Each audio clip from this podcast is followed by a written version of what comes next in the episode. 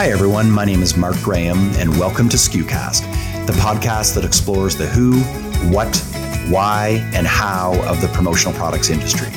SKUcast shines a light on our industry's best work, features maverick personalities, and discusses what's really involved in running a modern promotional products business. SKUcast is the official podcast of commonsku. If you like what you hear, make sure to keep in touch by subscribing to the show on iTunes or at our blog, community.commonsku.com. And with that, let's get to it.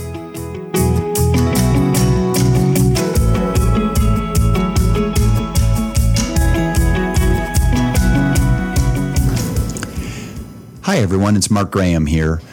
In this special episode of the commonsku podcast, we take you to SKUCon Chicago, where we share the live interview that I hosted with Paul Bellantone, CEO of PPAI, and Tim Andrews, CEO of ASI. This was a special moment for me as it's quite rare to get these two industry leaders on the same stage. Tim and Paul were generous with their time and honest with many of the tough questions posed of them. The following conversation was recorded live on July 12th, 2016. I hope you enjoy.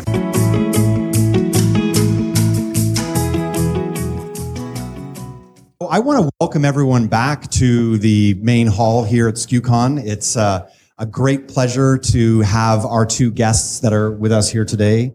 I call both of them very close friends, uh, mentors of mine. Of course, we have Paul Bellantone, CEO of PPAI, and Tim Andrews, uh, CEO of ASI.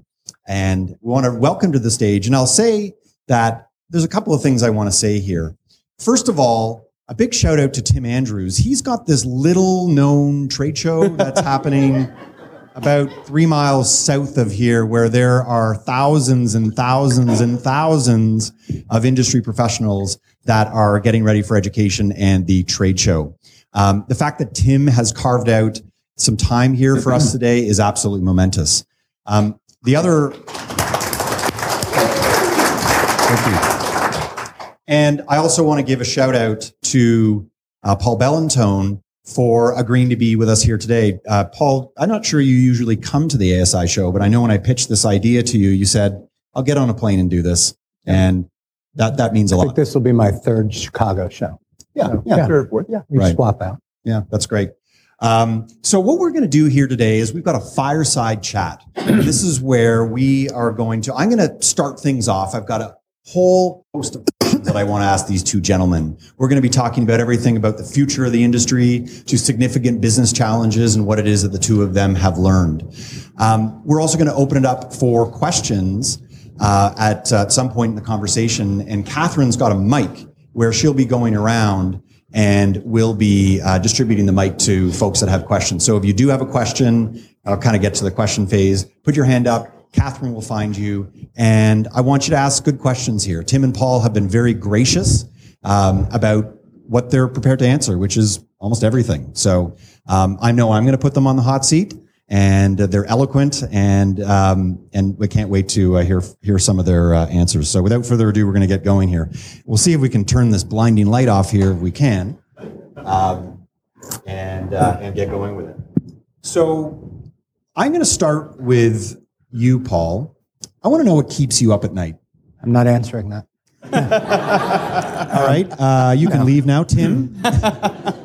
Um, I worry that safe products, unsafe product, is going to get into uh, somebody's hands, and that as an industry, we're going to be dealing with a crisis that can affect the livelihoods of all of the people in this room, 500,000 people, you know, in our industry.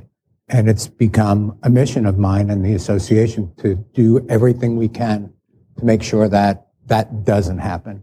I kid around sometimes that it's the only reason why I shave and keep a, a sport coat in the office is I'm always worried about that news truck pulling up saying, hey, some kid got hurt by this product or um, there's going to be a giant recall.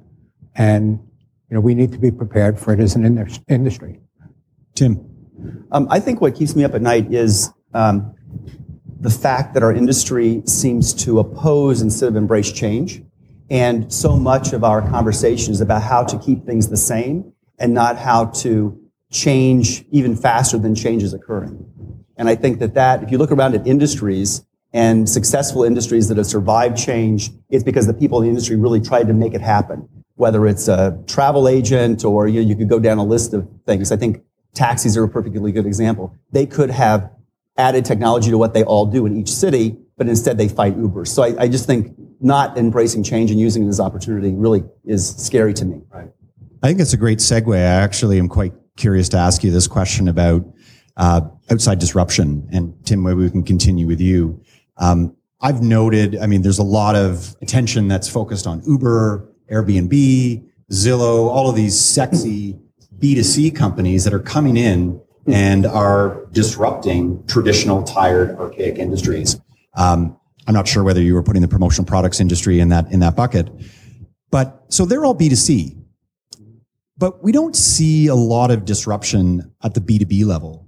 What what's going to truly Uberize the promotional products industry if we define the promotional products industry as a B2B industry? Right.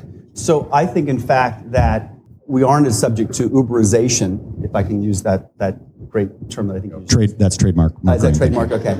Uh, uh, I think that that happens in industries that are broken, fundamentally broken, and inefficient, and bad industries with bad service and all sorts of things. I, I don't think that applies to our industry. I think we don't give ourselves enough credit. I think we are an extremely efficient industry with manufacturing occurring in very efficient places around the world, imported by suppliers that inventory deeply and widely what they're bringing in and doing it in a very selective way, imprinting it on demand and getting it out within 24, 48, 72 hours to the buyer, and a salesperson who only gets paid if they sell something. And I think that is an incredibly efficient model. And I think comparing that to Uber or all these other things is tough. I think what could happen is the disruption could be those two groups, suppliers and distributors, falling asleep and not embracing technology to make themselves as efficient as possible. I think they need to become super, super, uber efficient. And, and I think that to me could, could disrupt us. But I don't think that we've got a bad industry. I think, in fact, we're an extremely efficient industry that is perhaps the most efficient that I know. Uh, you know, I think it's tough to find an, an industry that doesn't have at least two or three layers, but having the few that we have is pretty impressive to me. Paul. Not too dissimilar an answer. Um, you know, innovation and disruption for me are the same. It just depends what side of it you're on. If you're the one ahead of the game, it's innovation. If you're being affected by it, it's disruption. I don't know that any single outside force will meet that um, that definition of disruption. But product safety is a disruption for some companies. It's expensive. Technology is a disruption for some companies. It's expensive. Hiring and, and retaining a diversified wor- workforce is a disruption for some companies because it's changing the way they're having to do business. So it's whether or not they can adapt to those changes. That's the concern I have for this industry. Not a big bad monster coming from the outside, but the day-to-day business challenges that our industry may or may not be able to keep up with. Um, big bad monsters. We should address them up, I think, early on in this discussion. Uh, there's a lot of people that are worried about Alibaba. They're worried about Amazon. Uh, I know there's a lot of people worried about 4imprint, but 4imprint is nothing compared to Amazon. They're a, they're a mosquito and they're a wonderful company. We've been talking about disruption, but what happens if Alibaba or Amazon knocks on ASI's door or PPAI's door and says, all right, I'm ready to be either a distributor, supplier, service provider, or all three. Thank you very much, Paul and Tim and here's my here's my check. So what what impact will Alibaba and Amazon have on our business in the next five years, if any? So I think um, I think they are lessons for us. I think they are not things I'm afraid of. And so I think uh, if you look at Amazon, it is an aggregator of product from multiple suppliers, and it provides a very efficient way for people to order from from Amazon. So we look at Amazon at ASI to say how can we improve the services we're providing to the distributors and the suppliers, and how do we help them in the matchmaking? Because ultimately, both of those organizations, Alibaba and Amazon, are really what ASI is. We are we are bringing together buyers and sellers, and so to the extent that I can learn from those platforms, that's great. I think the thing that our industry has is depth and knowledge of our industry, which neither of those organizations have. So I learn from them, and I'm not afraid of them. Paul, uh, just to maybe for you to give a slight twist on that answer, I know that uh, the idea of membership has Yep. is something that, and we had a we had an opportunity to have a conversation on the Promo Kitchen podcast uh, a few weeks ago. Um, and for those people that didn't have an opportunity to listen to it, what is Amazon and Alibaba if they come to you and say that they're interested in si- selling either to end users or selling to distributors uh, if they want to be a supplier? So we're a membership organization and we have bylaws and we have policies and procedures and we have a membership criteria. And if Alibaba were to come to us and say, here's my, um, uh, the purchase orders and here's the resales and this is how many customers we've done business with in the industry, we would accept them as a member. We, we have to accept them as a member. Now within that, we could limit specifically the products and services that they have access to. So as an umbrella organization, they would be qualified as members. We wouldn't have a reason not to. But that doesn't mean that they get to exhibit at the expo if they come in as a supplier. It doesn't mean that they can advertise in a magazine or rent lists of distributors or customers. That, that's where the association really separates it and says, okay, what's in the best interest of the membership when, if one of these companies does come in, and that, that's where we would start segmenting be- benefits that they would have. Tim, I'm curious on that same question. Uh, I know that ASI's model is a little different than PPAI's. Uh, I don't know if you're comfortable answering this question, but has Alibaba and Amazon knocked on your door to say that they're interested in membership, or have you courted them? Uh, we've not courted them. We had actually, an, uh, you had an Alibaba uh, person speaking. We did as well because I think it's interesting to sort of hear what's going on in, in that world. Um, they wouldn't. They have not courted us. Um, I think if they called us, they'd probably be trying to buy us. You know, I don't think it would be to become a member, frankly. And by the way, they haven't. And I'm not looking to sell. And the Cohns uh, are not for sale, so don't get any bad rumors started. But, but I think that would be the likely uh, phone call. Me to them. Uh, uh, they they would not be eligible to be part of our network um, because they're not suppliers or distributors. They are technology platforms that allow suppliers and distributors to offer. So I don't, I, I don't see a path for them becoming either of, you know, either this, we don't have a category that they would fit into. Yeah, let me let me qualify my, my answer because I think you bring up a, a, the right point. Is that if they met the requirements, mm-hmm. that's what it would be. So if they if they were if they did meet the requirements as a supplier, and that they're holding product and they're selling it for resale, and that they show that they've done business in that channel, that would be the requirement. On the distributor side, it's buying product for resale. That would be the requirement. Um, I think that would be one heck of a podcast uh, if Alibaba were to buy ASI. Oh, And, Jesus. I've started. this is what happens, right? In and- social media. hang this is what Trump and Hillary, you know, Yeah. have never haven't figured out. Like, And So I'm let's talk about that. Tim. if, if this were to happen, uh, and Tim gonna happen. Andrews is uh, retired to Saint Tropez and no longer working, and I suppose everyone's got a price. But that's an interesting question, and I'm not going to pose this right now, but I just think it's interesting as to whether that would be the end of our industry or it, would it be the beginning Well, to, of something. to be clear, uh, Norman Cohn and his family have no plan to ever sell the business, and that that, that is really a that's a true statement. So Norman has has it, and his family have, have set it up so that the, I will not be alive if ASI is ever sold. So, uh, and that's not because it's me, but it's because of the aging out of things. So, just to clarify that. Yes, we will make sure. Alibaba is not buying ASI. Okay? Put it out on Twitter. There we go. I'm going to stop this. I'm going to get in trouble from Tim afterwards. Um, it's, it's interesting. I was reading an article in the New York Times, I think maybe about two weeks ago, and it was an article about um, what was happening at Cannes. So, big advertising festival happening in the south of France. And um, there was all of this uh, hand wringing about this potential new monster that was going to upend the advertising business. And that monster was Facebook.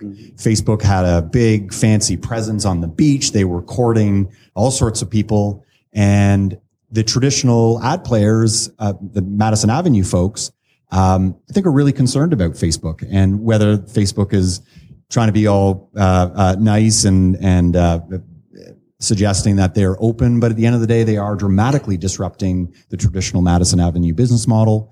And when I read that, I thought I'm going to email Paul Bellantone because I send him lots of emails and say, Paul, what do you think about this? And I thought I'd hold off on it and ask this question of the two of you gentlemen: Who is? And we're going to move away from disruption after this question. Is, is there a Facebook equivalent? If it's not Alibaba and Amazon, you've answered that very, very well. But it, is there a Facebook equivalent in our business? Because Madison Avenue is ASI and PPAI in many respects. It's the traditional industry that's made up of all the people that are here. But what's the digital equivalent? If if it is that, that's going to come in and terrify the bejesus out of us. Because I, am not scaring you guys just yet, and I want I want to get a sense of uh, what's scary here. So I'll, I'll answer it this way. I'm not scared of ASI and I'm not scared of Alibaba or Amazon. I follow um, commonsku. I, I think about the fact that you have people in both a digital presence and a physical presence, and you're engaging them in the way that we're probably playing a little bit of catch up. I, I don't, I don't think I'm overstating it. I'm not understating it either. It's, it's interesting what you've been able to do by getting people to respond to you both digitally and to be able to get them in a room to hear um, what you have to say about the industry and the people that you're bringing in. So, uh, do I fear you? No. Do I watch you and do I copy you and do I try to to mimic the things that are being successful? Absolutely. Tim, who's who's the the Facebook of the business? Yeah, I, I, don't I don't know that there is a Facebook of the business, and and you know I think the thing that is most disturbing to me in terms of of all of this conversation is looking around this room and saying that, that we don't look like the world we all serve. And so if you look around this room and you say to yourself, what's the racial diversity? What's the age diversity of this room? This room, by the way, is skews younger than our industry if you go to an industry event. But from a racial diversity piece, you know, there are, I think, eight or nine states in the United States now where English is not the language, the first language spoken by, by half the people.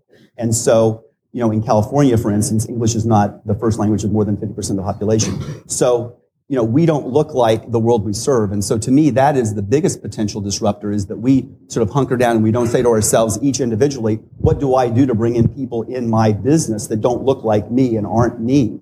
You know, you don't need a, any more, no offense to the two of us, you don't need any more 50 year old white guys. Okay you need to have some people from an age perspective, from a racial diversity perspective that don't look like the people in this room. That to me is the biggest risk we have, which is that something rises up that is looking like the world and competes with our industry because it looks like the world is serving the world and we're not. That's a great answer. Um, I want to shift to the two of you as business people and get into a couple of questions. Uh, Tim, I know that you have had a long storied career in publishing uh, before you started ASI, or sorry, you started with ASI. That's another thing I'll get quoted on. Tim Andrews started ASI. It did not happen. It's a CEO. So he'll make um, all the money when it sells. Yeah. um, so on one hand, we've got Tim with with with a with a lot of experience in the traditional publishing space, and then Paul. Before you were with PPAI, you have a you're a trade show uh, professional, mm-hmm. and uh, as are many many people at PPAI. Um, of course, the trade show business and the publishing business are incredibly under siege through technology. You mentioned that you're 50 something white guys that are leading organizations and that are, I, I think there's tremendous opportunity, but there's also tr- tremendous challenges. I'm curious as to how you've adapted your leadership styles of your two respective quite large organizations to be relevant, given that you've come from a background that is increasingly irrelevant. So from a PPAI perspective and my leadership perspective, I've just tried to become as omni-channel as possible. Same way, um, most of the distributors in our companies, in our industry, started out as salespeople only, then they're embracing technology, then they're embracing social media. And it's not a choice of being one or the other. You need to be all of them and you need to serve your clients the way your clients want to be served. So at PPAI, we've taken that, that same approach to it and I've adapted my leadership to that. We certainly have a trade show presence, but we also have a digital presence and we have a publication presence, both print and digitally.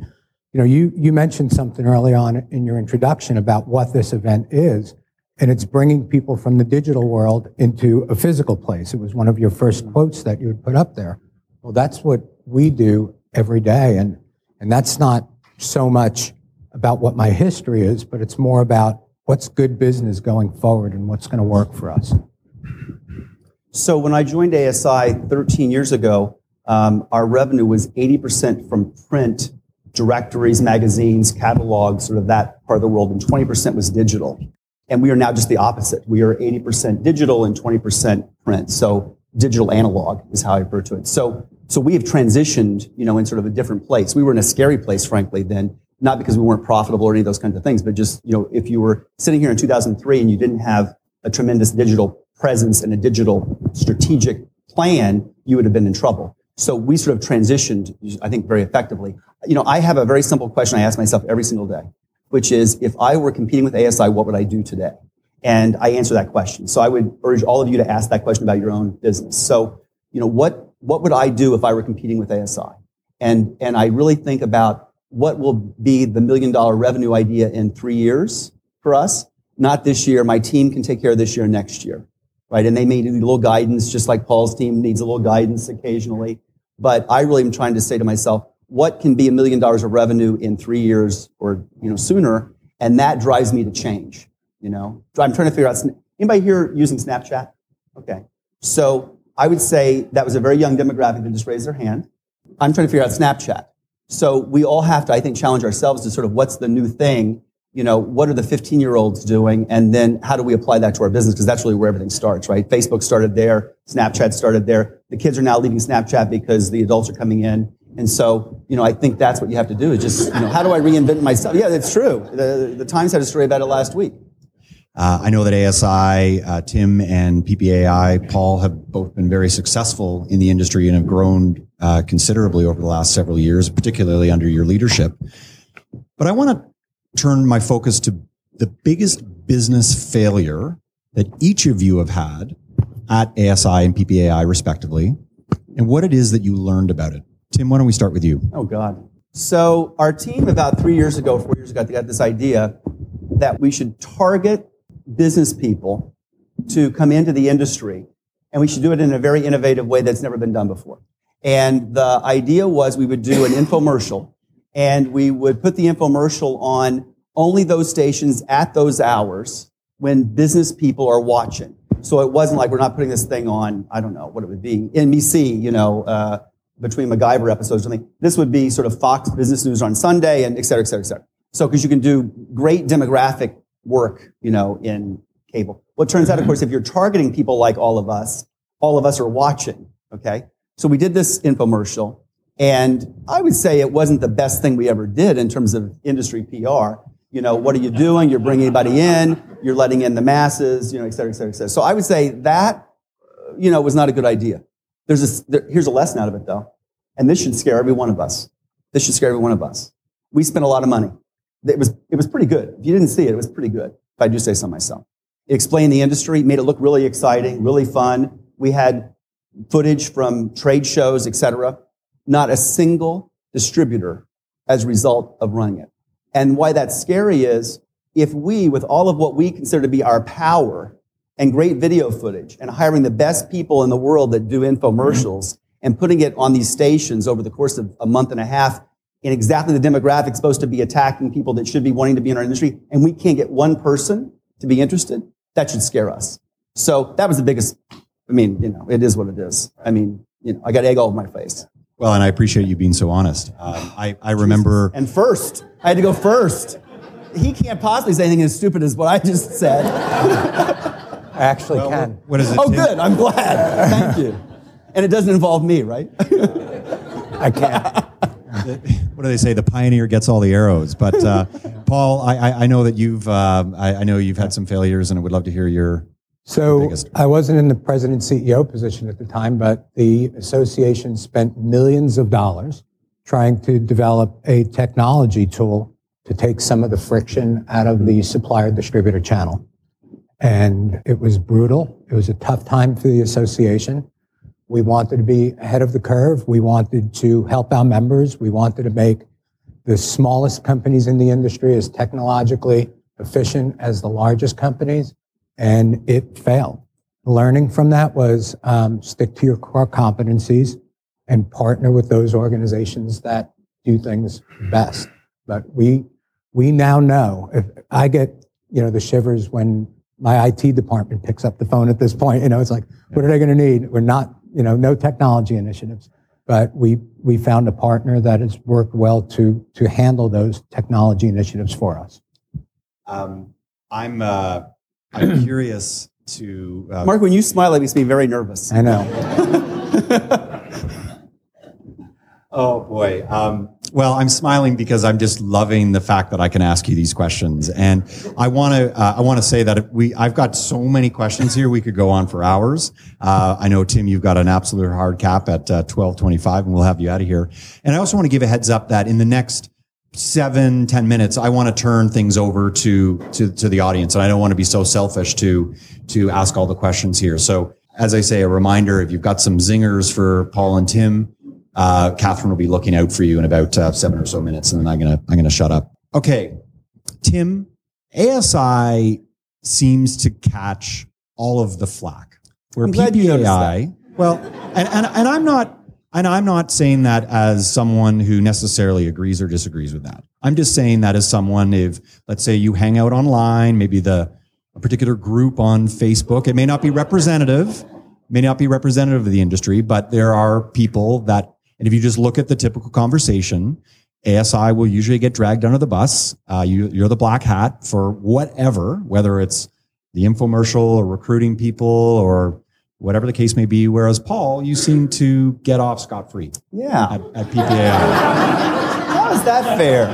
and Mark's so smart. I'm not really sure where I'm going with this question, but what? so far, so good. But but what gives with that, Paul? You start off, and then t- and then maybe some of you may want to jump in with the question period as to maybe some of your thoughts. So. Well, I'll- I'll just go back to your last story, is that um, ASI recruits people into the industry and PPAI serves companies that are in the industry. And it's simple. And I'm, and if, and if my business was ASI, I would be doing exactly what you're doing. So I just think it comes from the territory that we both play in. We, we are not the same organization. And you know, there, there, we talk about these things sometimes. You know, it's, sometimes it's like comparing your telephone company to your church. They're different organizations. you know, it's they're they're, they're different. and you're the things. church. of course. Now I'm now I'm competing with God for God. Yeah. What a setup. Finally, 13 years, you're now getting it. You're God. I finally okay. And I'm the phone company. Perfect. Is someone tweeting that, please? There you go. We're gonna start all sorts of nasty rumors here. I, I just want those three words. Now you're God. I love it, says Tim Andrew. Thank you. So, someone could print a shirt. Uh, I think that's a great answer. I think, listen, we are big and we have been in the industry a long time. And I think that I certainly don't want to compare ASI to Microsoft or to lots of other companies. But if you look in an industry, the biggest players in the industry are often, you know, doing things that make people in the industries that they serve uncomfortable because they're trying to sort of create a dynamic that is growing the industry from their perspective, bring people in. I mean, I think Paul's point is perfect. You know, PPA serves the industry, which is what I think you said. I think that if we served only the industry, you would all not be in the industry. You wouldn't have heard about it.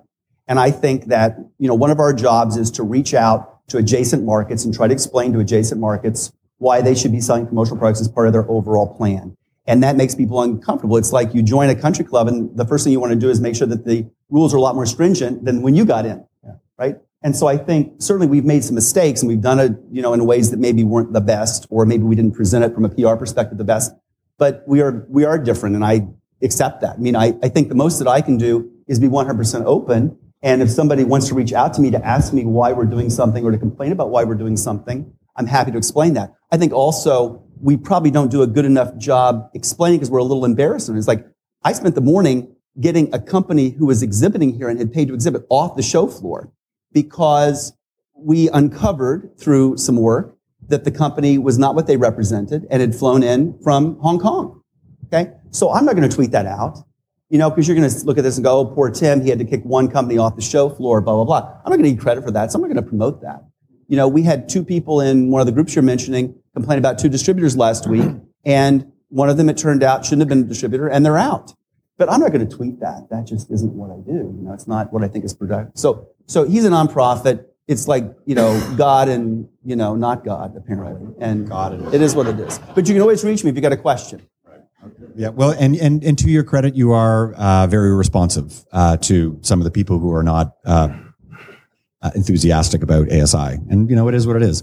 But I want to um, I want I want to acknowledge, Tim. You've got uh, ASI Chicago that's taking place at McCormick Place. Hopefully, most people will be there tomorrow for the trade show. I cer- will certainly be there, and I, I'm, I'm curious about the future of trade shows. Um, Long Beach, New York are no longer. Um, and you now have three big shows. Paul, I know that uh, you're you're trying to find the magic formula with Expo East and trying to really nail that. I know you've had some different partnerships over the years. Mm-hmm. And I'm curious as to get both of your opinions as to the future of the traditional trade show. Paul, why don't we start with you? Um, the expo is as big and as vibrant as it's been probably in the last decade, almost since we moved it to Las Vegas. Um, it's a growing show. It's a profitable show. It funds a lot of the things we're doing, and we continue to invest in it because we believe that there does need to be that face-to-face connection in a, in a digital world. And the members are proving that to us and the people who are attending. So we're, we're high on trade shows. We believe in trade shows. We think that, um, that they're an important part of what we do. And actually, we had a task force recently, and, and you served on it. There were some other folks who were looking at, you know, our membership, and they talked about the expo, and they said that it's the glue that holds the industry together. That it's the one place that's open, big tent, um, where people are making their face-to-face contacts. In Atlantic City, on the other side, we also recognize the demographics that most of our members do not attend the expo. That that's a fact. So we need a presence on the East Coast to be able to, to have tangible, physical, social relationships with our members. And we're tweaking that and we're trying to find a way to make that, um, to make that work. It's also a great incubator for things that we try at the expo. We can try things in, at Expo East that we wouldn't dare risk at the expo and see if they work. And if they work, then you bring it on over. So we're, we're high on trade shows. Um, we're reliant on trade shows. Hopefully, we're not blindly high on trade shows, but we think they have a place in this market. Yeah, we're a fan of trade shows as well. Uh, you know, I think you mentioned the East and West Coast shows. I think those are very odd, difficult geographic places to have shows. And it isn't just our show. It is the fact that those are difficult places. You know, New York is a very specific place. New York, Philadelphia people don't go to New York. New York people don't go to Connecticut. Boston people don't come to New York. It's very complicated. Same with the West Coast you know, one mistake that I made was I probably should have kept the Long Be- uh, the um, uh, San Diego show because we had it for three years there. The third year, we decided we were going to move to Long Beach for the fourth year. We didn't have, we hadn't lined up uh, space. We had a great third show. We should have stayed probably. Um, so you'll see us maybe back on those two places. Those coasts are different. But I think overall, I mean, we love our Orlando, Chicago, and Dallas shows. We think they're very vibrant. You know, our attendance is, is doing really well. Uh, this show is, we're trending up at this show, both in exhibitors and in, and in attendance. And I agree with Paul. You know, I think people really do want to meet face to face. I think the challenge for us is how do you have smaller face to face gatherings at these larger big shows and how do you make them more productive? You know, we're using here for the first time uh, for attendees and exhibitors matchmaking software so that when a distributor registered for the show, they were asked, "Do you want to tell us what kind of products you're interested in? We'll match you with suppliers and now you can set up appointments. So we're trying new things to sort of make these big events feel like smaller events. Right. And I think that's a challenge for all show providers, which is how do you make them, you know, have the best ROI for both the attendees and the exhibitors?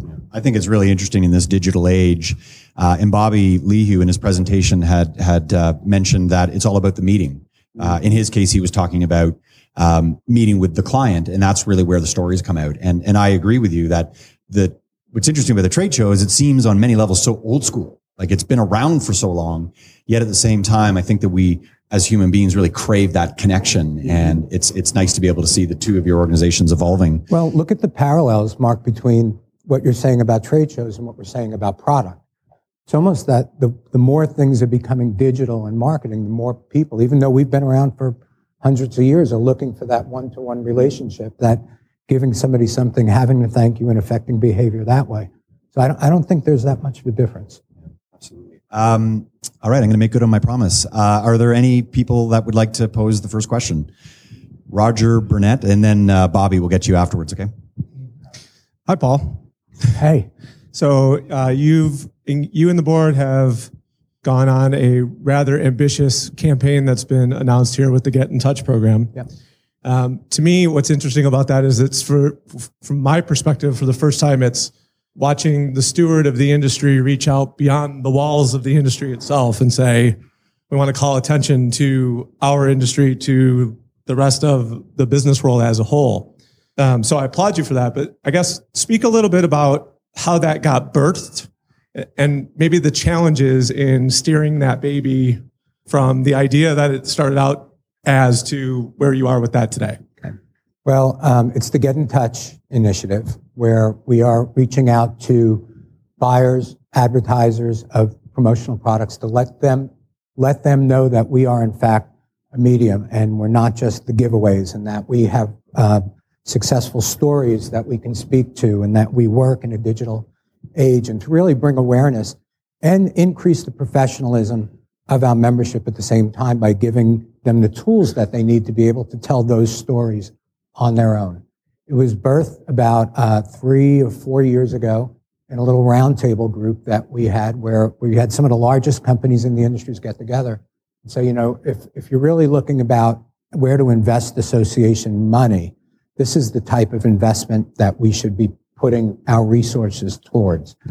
Um, it's different than anything else we've done to answer the third part of that question because it's fully funded, it's sustained for five years, and it is um, it's not something that's going to be at the whim of any committee's decision making on a given year or any board's decision making on a given year. It goes longer than any board term and longer than my contract, the, the way that this initiative works. So we know that it's sustained. And the final piece of it is, is that it, it's a, um, it's both grass tops and grassroots. There's something for the association to be doing in it, and there's places for the membership to be engaged in it as well. So I appreciate you bringing it up. I know that there's a lot of media around it right now. Um, read it, ask questions, and get engaged in it. It's five years, and I think it's going to do a lot for our industry. Uh, Bobby, I know you've got a question back Yeah. there. To be fair, this is going to be a tough question because it's broad, not because it's you can't answer, but it's broad. I'm gonna tax your memory. When I mentioned the phrase "best distributors in the business," because you two are arguably in the catbird seat in terms of the aggregate of the best practices. So you're interacting with more distributor businesses than largely anyone else uh, in the business. What best practices are you seeing some of these great distributors deploying in their businesses that are going to carry them forward in the next 10 to 20 years?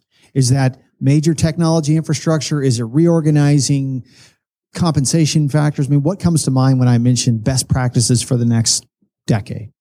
So I think, uh, and I'm not sure what great distributor is. You know, you could measure that based on all sorts of things, right? How much revenue do I have? What's my profit? What's my profit margin? There's lots of things in the industry. So first of all, you have to decide what you think great is. You know, making something great, you know, is is tough to define. Yeah. Right. Right. That whole dynamic. So, so I think that the best thing that I see distributors who are, in my opinion, the best is they're not afraid because there's a lot of paranoia and fear. And they're not afraid to talk to their client about the fact that they make money. And they're not afraid to bring a client or a prospective client into a conversation with a supplier to talk about how to solve the problem. They're not afraid to, you know, fund, you know, the hiring of somebody who doesn't have a book of business for six months or nine months or a year because they think that's a good investment. I think that that's what I see. I see many other distributors, on the other hand, who are very fearful of all of those things. They don't want their salespeople to understand how the dynamic is. You know, there's still distributors in this world, by the way, who in ESP turn off the information about the supplier because they don't want their salespeople to be able to order something direct. So they don't want anyone to know what the supplier's name is. I mean, think about that for a second. Okay. So to me, that's the best thing that you can do because that will allow you then to make all the other decisions. If you're not afraid, then you can decide how much should I invest in marketing? How much should I invest in people? How much should I invest in technology? If you're afraid, you can't make a decision about anything. Bobby, very similar answer. It's, it's those, um, for me, it's the distributors that are very self aware of what their competencies are and then put the resources to it to, to, to match, match that. So whether it is hiring younger people to match a demographic that's changing in a client or being able to have the best of breed technology tools to be able to service a client that way. And then who also isn't scared to go out and actually make a physical sales call. Those are the companies that I'm seeing be most successful. And those are the ones that when I talk to uh, smaller distributors and new entries to the industry that I point to and I say, well, look at how this company's done it. But it does involve taking risk and it does involve taking blinders off. So Uh, Mitch Silver's got a question. Did you have your hand up before? No? Uh, Paul, in the last promo kitchen podcast, you made a comment, but I'd also like Tim, if if you could comment on what I'm going to say. And you, you noted that the number of suppliers has gone down. And as a, a mid-sized supplier, like the challenges we have from even three years ago seem com- almost completely different than what they are now. And we're, we're, we're wondering out loud, will we be relevant? And then what's the definition of a supplier? If, if our customers are becoming less product resellers and are becoming service providers, then what does that mean for what a supplier looks like? So it's really, really two, two parts. What's happening to the small, mid-sized supplier and what does a supplier look like in the future? So I'll take the first part of that. What's happening to the supplier from what we're seeing is that they, they do not have the financial resources to be able to stay as cutting edge and to meet the requirements of a more sophisticated buyer, whether that buyer be um, someone that they're selling to through our channel or through other channels. And that's, that's not unique to our industry. It costs more to maintain technology. It costs more to be compliant. It costs more to hire um, employees. So that, that's the challenge we're seeing. On PPAIs, I would say when I came to the association in 98, we had about 2,000 suppliers. I think we have 1,600 of them now. So is that a 20% drop in the suppliers? Um, I don't, I don't know is, is the other answer. And, and I, I think about that. It, it, it worries me. It, it worries me because I'm looking at suppliers struggling. And I look at the number of companies, the suppliers in our industry that are reporting under a million dollars or under $2 million. And I just wonder how they make it happen and attend these trade shows and invest in technology marketing. I, I don't know what the answer is for the suppliers, but we've seen an increase in consolidation. I know we've talked about this. You've seen an increase. Um, the next three to five years, I think, are going to be very, very challenging, but I don't know the answer. We're, and I and I sit around some of the best minds and some of the best volunteers who just tell me that they're struggling and they they're having a hard time figuring out a way out. So I'd have a couple of comments. First of all, um, I don't think there's fewer suppliers than there were 13 years when I joined. We have about the same number of suppliers in the ASI network as we did 13 years ago, roughly 32 to 3,300. I think that there are opportunities for suppliers to work more closely together. There is some consolidation. But if I look back and say the top 40, I think I have to go to the top 20 because I think 30 years ago we didn't have 40. Top 20, it's something like uh, 22% of the industry sales were with those top 20, say 30 years ago, we're about 27% now. So there is some consolidation in that top number, but the number of absolute suppliers is roughly the same. Um, I think that there's a lot of opportunity for suppliers to, to work with us and with other providers in the industry to be more efficient. We actually have a demo. I'll put a little plug in at two o'clock today for something that's really quite important for people to see and talk about. Um, so we're really interested in how do we have more open systems at ASI and across the industry? How do we sort of embrace you know, change and sort of say the world can't be a closed society anymore, that we've got to really sort of work together in ways that we might not have, any of us, five years ago or 10 years ago. Um, I think there's always more opportunity. I, I really believe that. I think that suppliers have to face some challenges. One challenge is the fact that uh, you've got to figure out, all of you, how many people are suppliers in this room? Okay, big number. Right. So uh, you've got to figure out soon, how do you get every order that's placed by four o'clock out today? And I know that sounds daunting, maybe to some of you, but we have a buyer, a distributor, buyer, or the end buyer that they're serving who has an Amazon expectation. So getting back to your point, you know, if, if I order, you know, bounty paper towel to be delivered to my home on, on Amazon right now, if I don't get an email in a minute confirming that the order was there with a tracking number and when it's going to be delivered to my home because somebody might spill something on the countertop to be cleaned up tomorrow, I panic right? And I log into Amazon and is the order there? What happened? I didn't get my thing, right? So we've got to make an industry work like that because if we don't, we won't be meeting the needs. So we got to figure out how we move fast. And in fact, you know, I came back from Asia, the shows in Asia with, with lots of observations about what I saw this year for the first time that I hadn't seen, say, two years ago, five years ago, whatever. First, English is becoming the language of business there, which it wasn't five years ago. Secondly, smaller quantity minimums, you know, and faster turnaround time from Asia. Okay. So the, perhaps the only sustainable advantage that a supplier has and that we have as an industry, the sustainable competitive advantage we might have is distance and time. So if, if, if we think that's the only sustainable competitive advantage we may have from a supply chain perspective, supplier to distributor, we got to figure out how we make that as thin as possible how do we take out all the costs that we can take out, and how do we get that order out in five hours or three hours?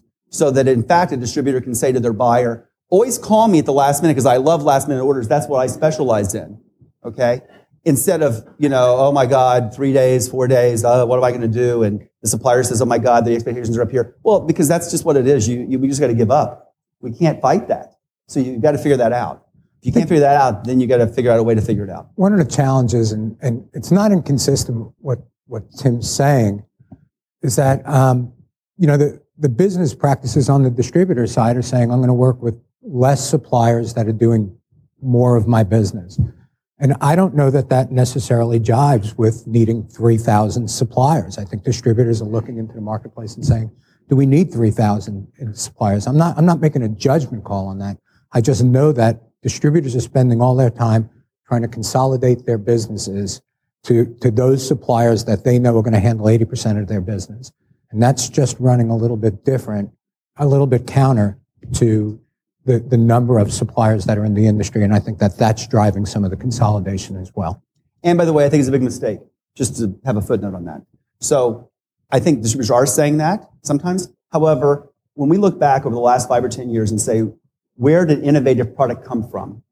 The innovative product came from a new supplier or a supplier that was small that brought something into the marketplace that the big people had not seen. Yep. So if you are limiting yourselves to the top 40, or you're limiting yourselves to the 60 you know the best, or the 300 you know you're best, the know, know the best, you're making a big, in my opinion, a big strategic mistake.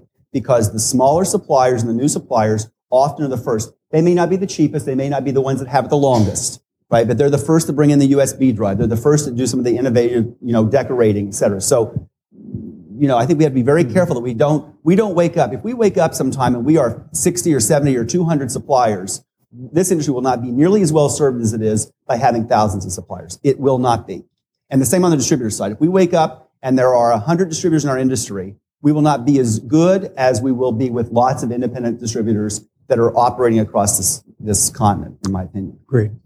Um, I think we have time for one more question. I, and Thank you very much, Reggie, Mark. and then we'll uh, then we'll get wrapped up uh, with uh, a concluding question. This will be So, a Reggie. tough one. No, it won't, Tim. Tim, by the way, thank you for wearing our corporate colors today. It's really appreciative of that. So, I live in Princeton, New Jersey, so this is also the Princeton colors. So.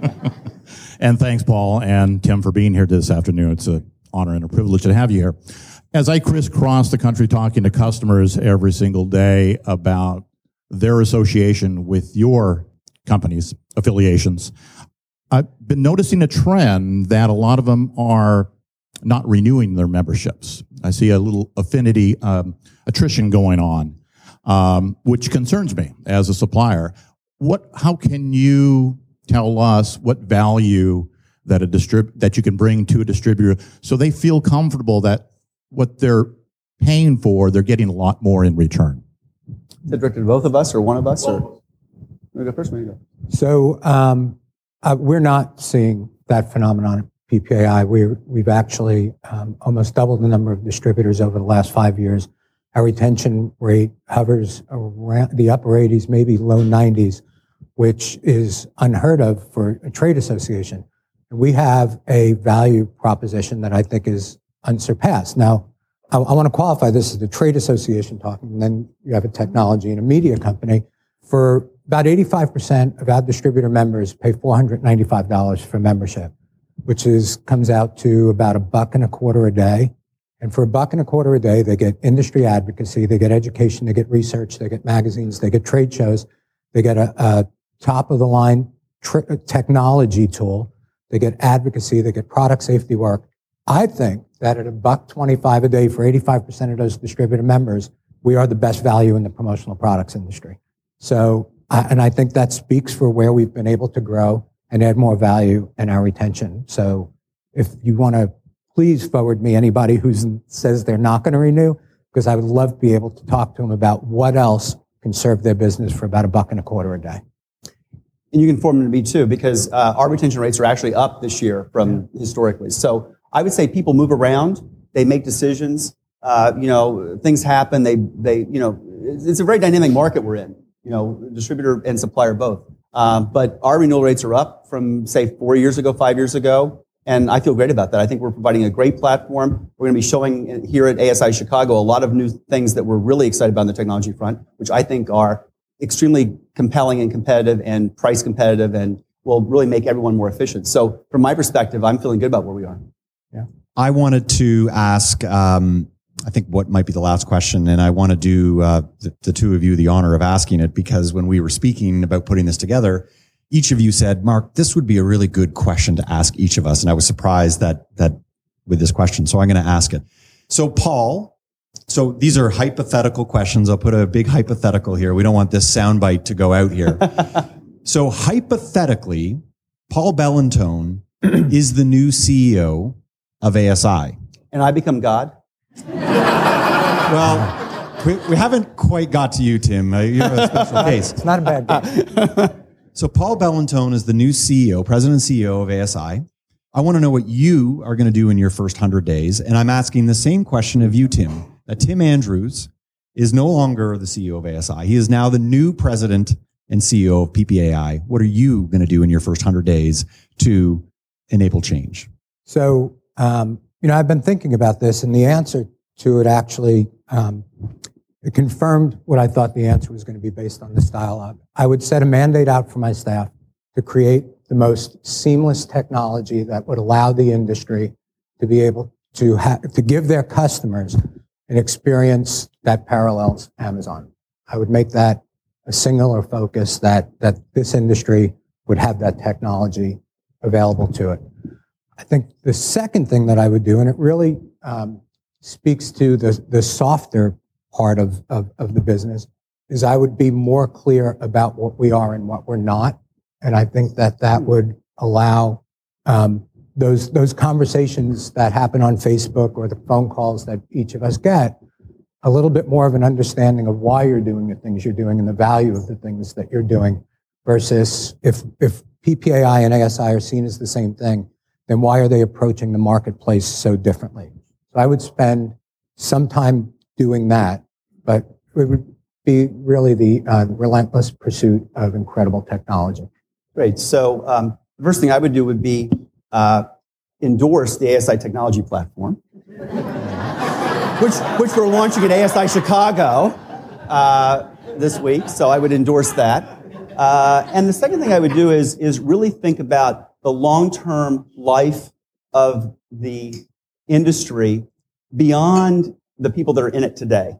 Because I think that definition of serving just the industry as it exists or the players that are in it today, uh, and I respect very much the work to explain to the buyers and the ad agencies and all the other people, you know, what the industry is about. I think that's really quite important strategy. But I think thinking about how do we help each of you hire people, recruit people, how do we bring more people in the industry that are going to help all of us broaden the definition of what this industry is? I think that is something that that that is uh, too limiting right now in terms of the PPA definition. And I would definitely, uh, after I endorse the ASI technology, I would definitely get on this second thing as well. Thanks so much for tuning into this episode of SKUcast. Be sure to keep up with our latest content by subscribing to SKUcast on iTunes or to our blog at community.commonsku.com. Until next time, friends, thanks so much for listening.